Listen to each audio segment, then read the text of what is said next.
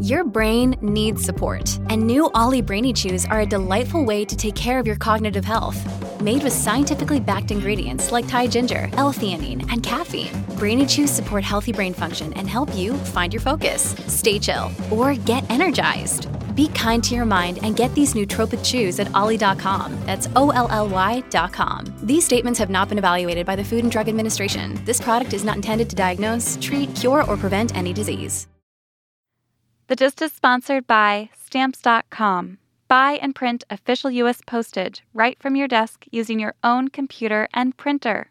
Right now, get a no risk trial and a $110 bonus offer by going to Stamps.com and using the promo code The Gist.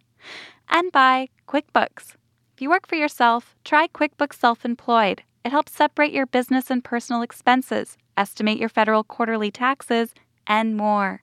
See what QuickBooks Self-Employed can do for you with a free 30-day trial at tryselfemployed.com slash the gist. It's Monday, May 18th, 2015. From Slate, it's The Gist. I'm Mike Pesca. I gotta tell you this biker gang story. It's like right out of the 1970s.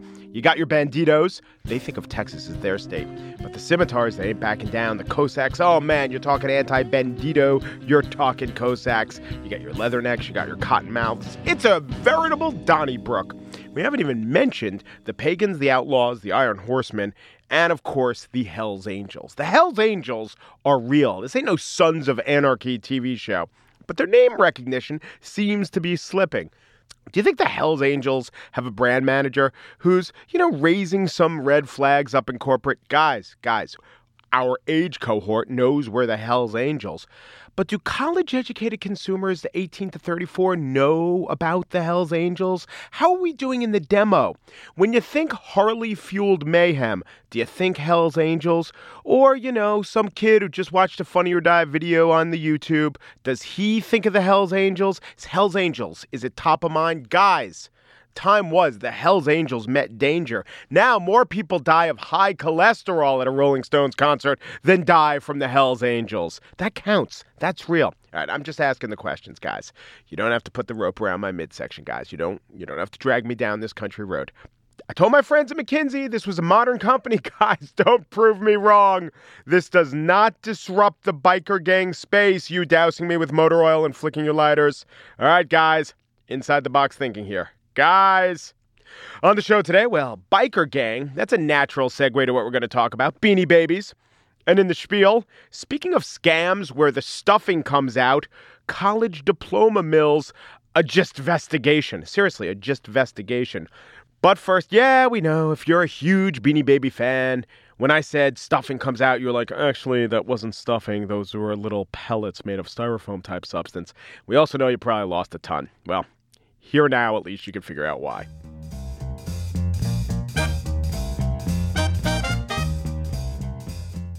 You do whatever it takes to make sure your business runs efficiently. But constant trips to the post office can get in the way. With stamps.com, you'll be able to spend less time at the post office and more time growing your business. It makes shipping easy. You could use your own comprinter Comprinter. It's a computer and printer. I'm going to say it anyway. Don't take this out. You could use your own comprinter. That's how much time means to you. You say words like computer and printer and you smash them together. You're not you, you don't have time for things like and. So you could use your comprinter. You can buy and print official US postage for any letter in any package. They've got a digital scale. You'll get the exact postage you needed. That number will come right up on your comprinter. It'll help you decide the best class of mail based on your needs. And if I know you, busy man saying comprinter, your class of mail is always the best class of mail. Right now, use the promo code The Gist for a special offer. What's the offer? It's this. It's a no risk trial. It's a $110 bonus offer. It includes that digital scale I spoke of. It includes up to $55 in free postage. It includes license to use the word comprinter. Don't wait, go to stamps.com before you do anything else. Click on the microphone at the top of the homepage and type in the gist. That's stamps.com. Enter the gist.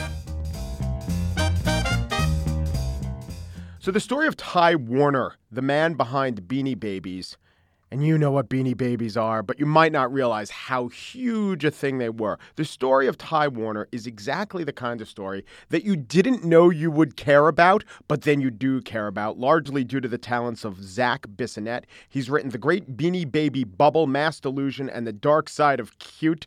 And this is the kind of book that has sentences. So you think, all right, it's about beanie babies. How much do I care? Remember that subtitle, The Mass Delusion, The Dark Side of Cute. It has sentences like this In 1880, a German polio survivor named Apollonia Margaret Steiff used the proceeds from teaching zither lessons to buy a sewing machine. She started making elephant shaped pin cushions as gifts for friends and relatives. So it goes far, it goes wide, it goes deep. Zac is here. Hello, Zac. Hey, how are you? How'd you get into beanie babies? So I was in college. I remembered them, of course, you know, from when I was in middle school, and they were Yeah. kind of at the at the height of the craze. Um, and I was in college, and I was I, I- went to auctions because I was I was furnishing my place in Amherst, Massachusetts, and I was at an auction one day, and sitting at the back of the room all alone were these big Rubbermaid containers full of these mint condition beanie babies. And the beanie babies themselves obviously are not that interesting. But what was interesting about it was the conviction of whoever had assembled this collection of, you know, five or six hundred beanie babies that they would one day be of great value. They were all preserved with tag protectors. Some of the bears were in these individual lucite containers. And then there were all these spreadsheets and checklists about how much each one was worth in 1998 and which ones the collector had. And hundreds of hours had obviously been devoted to this collection, and the whole thing was worth. I think you know, I think it sold for less than two hundred dollars. Less than 200. And in 98, it would have sold for. you know, well into the thousands. Thousands I mean, of dollars, thousands right. and thousands of dollars. And I just became very curious about how people could have gotten this so wrong. And this was kind of right in the wake of the housing bubble. So I was very focused on trying to understand, like, how people can be so wrong about what has value and what doesn't have value. And so I got home from the auction and I started Googling Beanie Babies. And there wasn't, there had never been kind of a post mortem on the craze about what had happened. What there were were this kind of random assemblage of facts that were very interesting, sort of, sort of very interesting right off the bat. And I'll, I'll just give you a few of the ones that jumped out to me right in the beginning. All right. In like 1998, Beanie Babies were about 10% of eBay's sales. eBay disclosed in the risk factors of its early SEC filings its dependency on the Beanie Baby market. It is not too far to think that there'd be no eBay without Beanie Babies. And in fact, Yes. Meg Whitman, early CEO, worried about being overly dependent on Beanie Babies. Right, and, and later said that, that that Beanie Babies were, were absolutely instrumental to the growth of that uh, of that site because it lured people who were not tech geeks into e-commerce to buy something that they couldn't get locally. A lot of people don't, don't remember that in the early days of e-commerce, it was not growing as rapidly as people thought it was. And if you go back and look at, at stories from 1996, 1997, there's a lot of stuff about you know e-commerce holding more potential than profit. Yeah. It- it and in was- fact, it, you know, eBay, as you point out in the book, and fine, this is a digression, but this is the joy of the book, that, you know, eBay had this foundation myth, and it was a myth about Pez collectors. Yes. Right? So the own, it was really a very unheartwarming trade site for like computer geeks. Right? Yeah. Uh, and and so they said, oh, it was for my girlfriend's Pez collection. Right, a PR person Yeah. at the company came Yeah. up with that. And the lie about Pez collectors came true, but it wasn't about Pez collectors. It collectors. became about Beanie Babies Beanie because yeah. as soon as they started, just to, to back up a little bit, so you know they were trying to get press for the website, and Pierre Omidyar was trying to tell reporters, you know, that that eBay was his grand vision to create friction-free markets, and people were like, "Who gives a crap?" So this PR person he'd hired said, "You know, let's drop that story and let's tell people that you created eBay because you wanted your girlfriend to have a place to buy and sell Pez dispensers. Because, and she said, you know, no one wants to hear about this genius with his vision for friction free markets. People want to hear he did it for his girlfriend. So they started telling people that. It wasn't true, but it sort of became this viral phenomenon. And in the kind of reflexive nature of these things, eh, you know, the lie kind of created this thing where eBay did take off among toy collectors. The biggest of those were Beanie Baby collectors. Well, let's go to the Beanie Baby and its foundation myth. Ty, the letters T Y uh, in a heart are on every Beanie Baby, and that stands for that's the guy's real name. That's maybe the last thing real about him that we'll say. Ty Warner. Tell me about this guy. How did he get into the plush toy business? So his father was a traveling salesman for a company called Dakin, which was a big plush company in the 60s, 70s, and, and right on into the early 80s. and Ty, his son, was kind of a, a, a um, kind of a juvenile delinquent and not not someone who really had any great indication that he was going anywhere.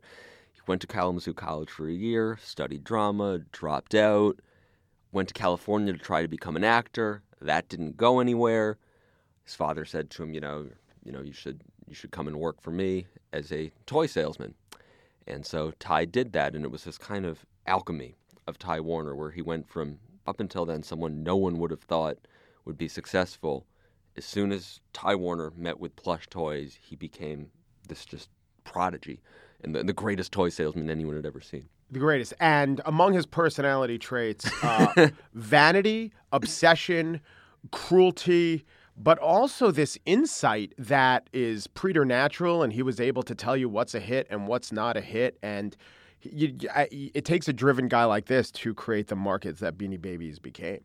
When I got home from that auction and I started trying to find people who would, you know, and I find one person who'd worked at Dakin, say, "Did you know anything about Ty?" And he would, from another one, you know, one of the first people I called was a guy who had been Ty's sales supervisor when he was at at Dakin, and it was always interesting to me that you could call people, cold call them about Ty Warner, and people who hadn't seen him in 40 years in some cases, and they would instantly just have this pent up vat of venom to spill.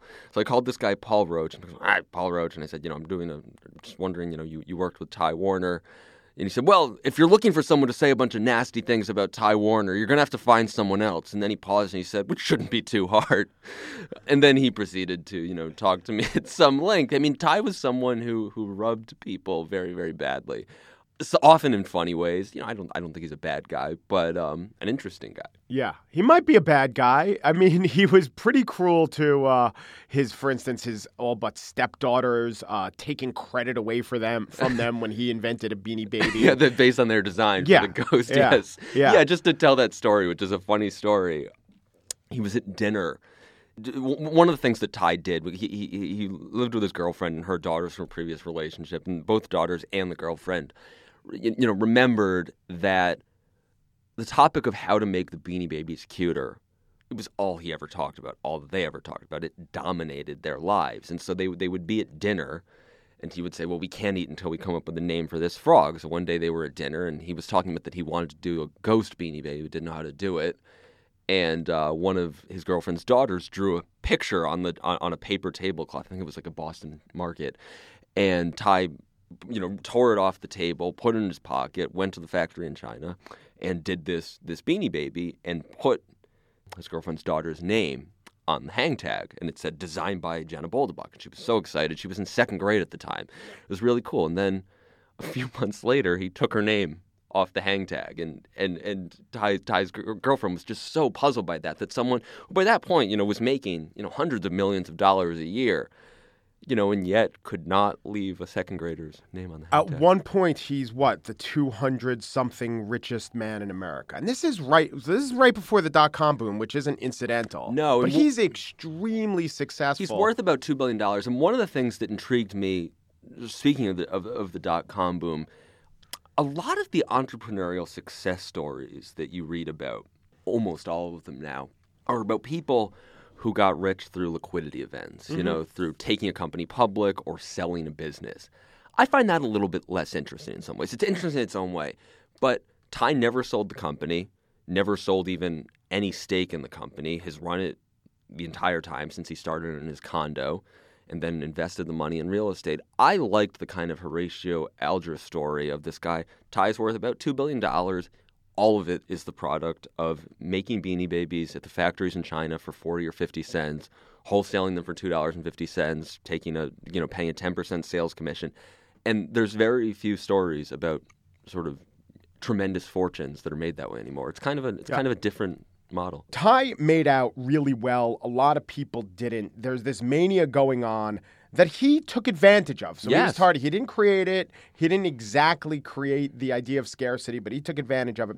What's the best way to manage a sensation, do you think, when you have a sensation like this? I think it's impossible to manage. I think one of the things Ty did well that kept it going was, and, and this really gets into the distribution, kind of the, the, the retail side of the book, but Ty always hated the idea of having his piece, his Beanie Babies in big box stores. He didn't want them in big chains. He didn't want them. He, he, he told people he didn't. He had this like terror of seeing them in bins. He wanted them to have this kind of mystique. So he only sold them to like mom and pop gift shops.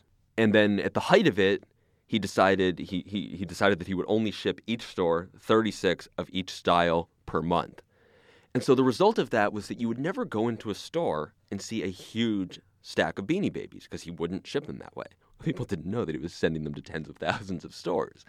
One of the things that was funny to me, and and um, Charles Mackay, I mean, talked about this, uh, you know, in, in the sort of seminal first book, "Extraordinary Popular Delusions and the Madness of Crowds," that when a speculative bubble ends, there will always be people, everyone involved, and this was an annoying thing with the book and an interesting thing, who will, you know, so why did it end? And they will point to these really tangential things. And so a collector actually called me the other day. Someone I interviewed for the book, and he we talked for like an hour. Couldn't get him off the phone. Nice guy. And he was saying, you know, well, I just think, you know, what really killed it was the counterfeiting. And I said to him, oh, so so if there hadn't been counterfeiting of Beanie Babies, what they would still be ten percent of eBay sales, and, and your Peanut the Royal Blue Elephant would be worth what a Picasso's worth.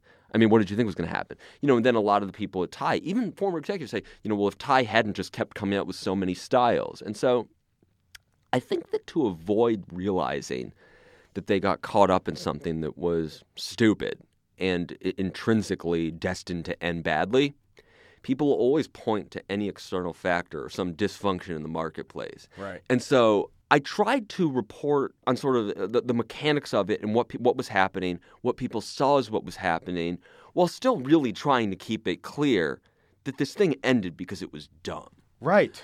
And and that's the short answer. And that is true of every bubble. And so, I mean, it, it, it, makes me laugh because it's like if you read a lot of stuff about, you know, why did the housing bubble end? The housing bubble ended because home prices got completely out of control to the point where, you know, they couldn't keep going up like that because no one would be able to afford a house. Didn't make any sense.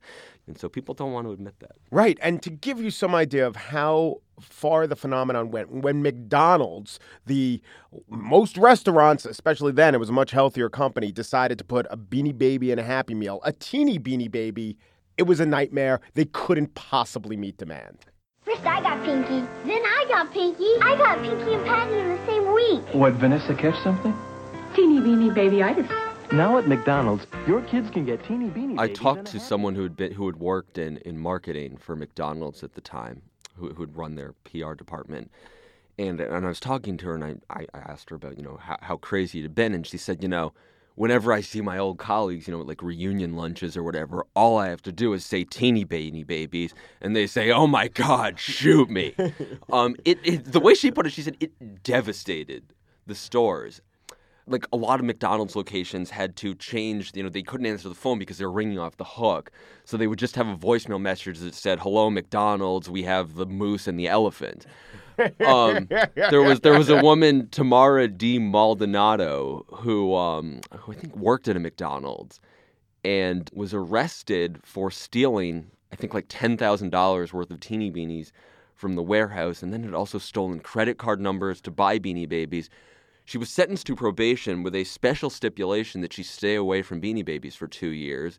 And she told the court, she said, you know, it was like a drug. Once I became addicted, I couldn't stop. I, I went to West Virginia and I, and I interviewed in a maximum security prison a guy who murdered a coworker over a Beanie Baby debt. And and the first thing he said to me was, you know, so those Beanie Babies, are those still hot? And I said, you know, no. And then he was explaining how he had gotten into it with the Millennium Bear, which he had, I think, bought for 20 and flipped for 100 or something. And I said, no, that's worth 25 cents now. And he said, oh, well, you know, I've been in here since 1999, so I haven't really kept up with it. Yeah. So for all the people that lost money, maybe killed a guy over it, for the amount that the beanie market cratered, how Ty's fortunes uh, wind up? He ended up spectacularly rich. He's worth about $2 billion.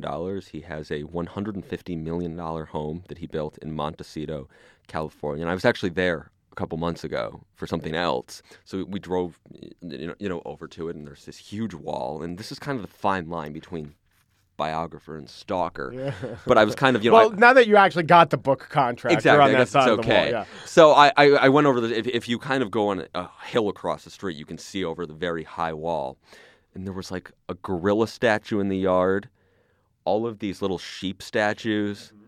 Ty wasn't there there was no one there except there was one man polishing the wooden gorilla statue.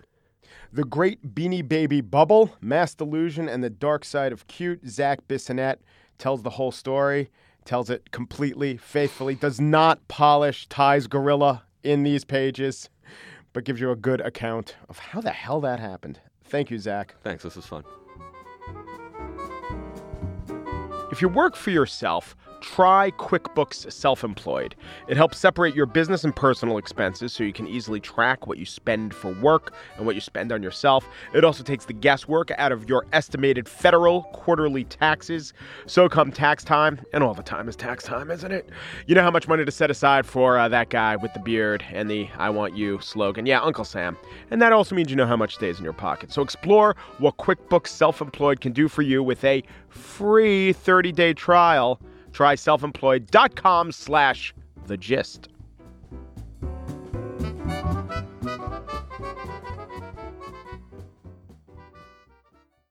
And now the spiel. What's the matter, you? Today, New York Times lead story Fake diplomas, real cash, a net of made up schools. Axact, which is A X A C T, so exact, except spelled as if you didn't go to a real college.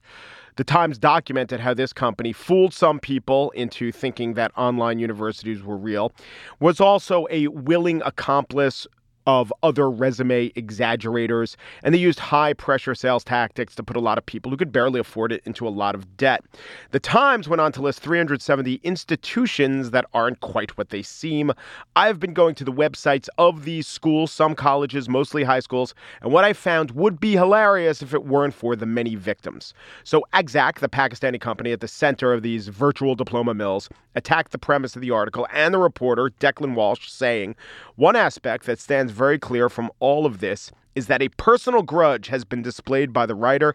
Parallels laden with negativity have been drawn with the portrayal of positive Pakistan and also including references to the Silicon Valley as if offering world class facilities to employees is something we should be ashamed about when it is our pride. Okay, that I'm just reading what their defense of their company was, and Axact also called the Times account baseless, substandard, maligning, defamatory, and based on false accusations, and merely a figment of imagination. And it would seem that Axact knows from figments. Let's go on a college visit, shall we? You don't have to even leave your chair. Come, follow me. First stop is Columbiana University, not affiliated with Dart Yaleverd. Okay, that's Dart Yaleverd's a school I made up. But Columbiana, it seems to be a school that Axact made up. It is in the Axact network, though not in the network of reality. Columbiana's website boasts of something called Columbiana Connect. Let me read the description to you. Our participants are carefully selected to achieve a balanced cohort in order to ensure a mix of best mix of syndicate groups so that you can share practical experiences of everyone anytime, anywhere. Yeah. So go to Columbiana to get that. Or go to Green Lake University. There is no space between the green and the lake, but the L in lake is capitalized. Or, as happened several times on the Green Lake website, it's not capitalized. Green Lake's quote, expert faculty includes a guy named Samuel Jackson. A testimonial from a student says, With the right knowledge, I've been able to turn my passion into profession. That quote is attributed to Gracie Allen. Also listed under faculty is Dr. Tiara Dane. PhD Computer Studies Associate Professor. A web search for Tiara Dane turned up only a Great Dane, the dog, a Great Dane named Tiara. But an image search of the person they said was Dr. Dane shows that she is available from a stock photo site. You may know her as, quote, pretty businesswoman looking at camera. Or maybe posing for stock photos is just a common gig with the faculty of these many, many Axact schools. For instance, at Western Advanced Central University, things really are whack. Let's meet the renowned permanent faculty members of WAC University. There's George S. Kirkland, permanent faculty, School of Business and Management, also known in stock photo parlance as Portrait of Middle Aged Businessman in Suit. There's Jennifer Henshaw, who's permanent faculty at the School of Education, also known as Portrait of Casual Young Woman Smiling. Listen, to get on the permanent faculty in the field of education, can't be too casual about that. It's given her short shrift. Leo Chidley, who's with the School of Natural Sciences, you might know him as Portrait of Confident Man sitting in office. Yeah, of course he is. He's permanent faculty. Why wouldn't he be confident? There's Jonathan Dalton at the School of Criminal Justice. He's one of many, quote, business people having a meeting or workshop with presentation in office. There's Candy Schoen, School of Applied Arts, or Portrait of Confident Businesswoman with a diaries to ending in conference room. And then there is Maria Fleck, who's on fleek. You might know her in the stock photo world as woman standing in front of her colleagues. Not very giving, Maria Fleck. But she's also pictured elsewhere on the internet as 82 year old French woman who has never had plastic surgery and credits her young looks to eating lots of watermelon. Then there's Richard D. Casella. He's at the School of Occupational Safety. No, he's not. He's smiling young businessman using his digital tablet at the office. Richard D. Casella is also the exact name of a faculty member at Riverbanks University. Totally different picture. Riverbanks University wasn't on the New York Times list of the 370 fake schools run by Axact, yet its website is exactly similar to these other ones. I would not trust the safety of my occupation to a Riverbanks grad, is what I'm saying. Which brings me to Baytown University. Baytown offers a fake degree in the performing arts. This makes no sense to me. The point of getting a degree in the performing arts is that it's really fun to get, but is virtually worthless as a credential. Why get the credential and not go through the joy of, you know, smoking pot backstage with the rest of the cast of The Crucible, or finding out that if you've got your heart on Dream Laurie from Oklahoma, you're not going to get a lot of competition from Dream Curly, if you know what I'm saying? Why get a degree in trombone unless you can actually play the trombone? Also, Baytown University, why is the schedule of upcoming events entirely stolen from events that are actually upcoming at the University of Chicago or were at one time? Not a whole bunch of different schools, not just making up an event. They just stole events from the University of Chicago. And where are these upcoming events happening? You are an online school. Sorry, you are a fake online school. It doesn't even exist imaginarily. Events like the role and impact of monetary policy in an uncertain economy, that'll be held on December 6th. Is it the setting or the faith that matters the most in faith-based health interventions? That'll also be December 6th at 8:30. Then there's Physics with a Bang, holiday lecture and open house. That'll be October 8th. I think they knew that they were having too many events on December 6th. But what holiday takes place on October 8th? I mean, yeah, it's the earliest day of the year in which Fire Prevention Week can fall, which brings us to Loras University. Loras University, average class size 14 to 1. Welcome to Loras University School of Occupational Safety and Fire Sciences. Whoa, whoa, whoa, whoa, whoa. The performing arts degree was one thing. I do not want to trust my fire inspection to anyone with a degree from Loras University. I speak for the Loris. Unless your degree is actually written on asbestos sheets, do not be responsible for my fire safety. There at Loras, you'll find such distinguished faculty members. Faculty members at Loras University are mostly PhD professors who are industry leaders as well, such as Mr. McKenzie, CEO of Swift Technologies. Although you may have seen his picture available for a nominal fee at a stock photo services company, you may have seen his picture with the company Ashton Tweed. He's the CEO of Ashton Tweed, matching you with life science positions, including C suite. You might have seen his picture as Curtis Bales, site superintendent of a Utah housing company. You might have seen his picture as Michael Secar, the leading legal firm in Pueblo, Colorado, that can help you with Social Security disability benefits. You might have seen his picture as Wayne Lambert, offering this quote for professional technology innovators. My company recently represented, I'm not going to read the quote, it's just not him. You get what I'm saying? Another Loras faculty member named Thomas Yule, he does the same thing as uh, that first guy, the man who goes by many names. Is Thomas Yule pictured? Does Thomas Yule work for the Stevens Group, a building and construction products group? There's his picture. Does he work for GPS Tracker? There's his picture. Does he work for Drive Profit Agile Marketing? integrating a new approach. There's his picture. Does he work for MD Clinicals?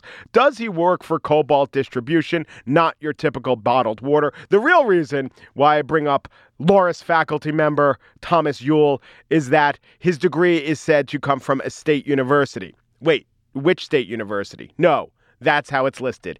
A period state university. He went to a state university. One of the Axact schools, Port Jefferson, doesn't use stock photo. It just rips them off social media. So the business and management professors include a former government minister from Spain. Their legal faculty has a woman from Indianapolis who just had a surprise birthday party. I found out on Facebook. The psychology department is staffed by a regional director of a New York luxury women's apparel line. Their public administration faculty includes the wife of Bobby Caldwell, who had a top 10 hit with What You Won't Do for Love, later covered by Boyz II Men. And now let's hear from LaStar Walker. No, no, no. LaStar Walker. She touts Headway University. The professors at Headway are thoroughly professional and know how to communicate their knowledge and field experience. Thanks to Headway University in helping me fulfill my dreams. There is a LaStar Walker listed as living in the U.S. I found a video of her from a local Milwaukee channel. And it actually can be the same person as in this video. I cannot figure that out. I sent her a message on LinkedIn, and that will really blow the cover off this scam. So listen, I do I do actually feel bad for the victims, caveat emptor or not. Read the New York Times to see how they were taken advantage of. I haven't taken the step of going through all my contacts or LinkedIn to see which ones hold degrees from Wiley University or Nelson Bay University. And you know what? I really don't think I want to know if my appointment tomorrow with the chiropractor is with a guy who is degreed from good old James Harding University.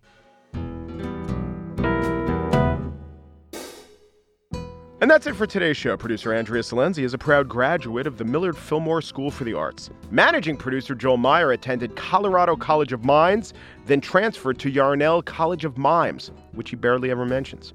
Executive producer Andy Bowers studied wiring at the UCLA Extension Cord program, no longer affiliated with the Concordia College Extension Cordia program. The gist. Now accepting applications for the class of 2020. Wave a flag for the fighting vexillologists. You can actually, at just you, you can actually get a degree in overall funkiness, though it might refer to the smell, not the rhythm. Thanks for listening. And now, let me give you the number to call 844 387 6962. You know what that is, right? That's the They Might Be Giants dial a song number. So just dial that number and you could hear a song. Just a simple few step process. Well, you got to wait a day if you're listening on Monday. Okay, don't. Don't do any of that. Just let this play because every Monday, They Might Be Giants debuts a song right here on The Gist. You could hear it at that number after Monday. But now, it's They Might Be Giants with Starry Eyes.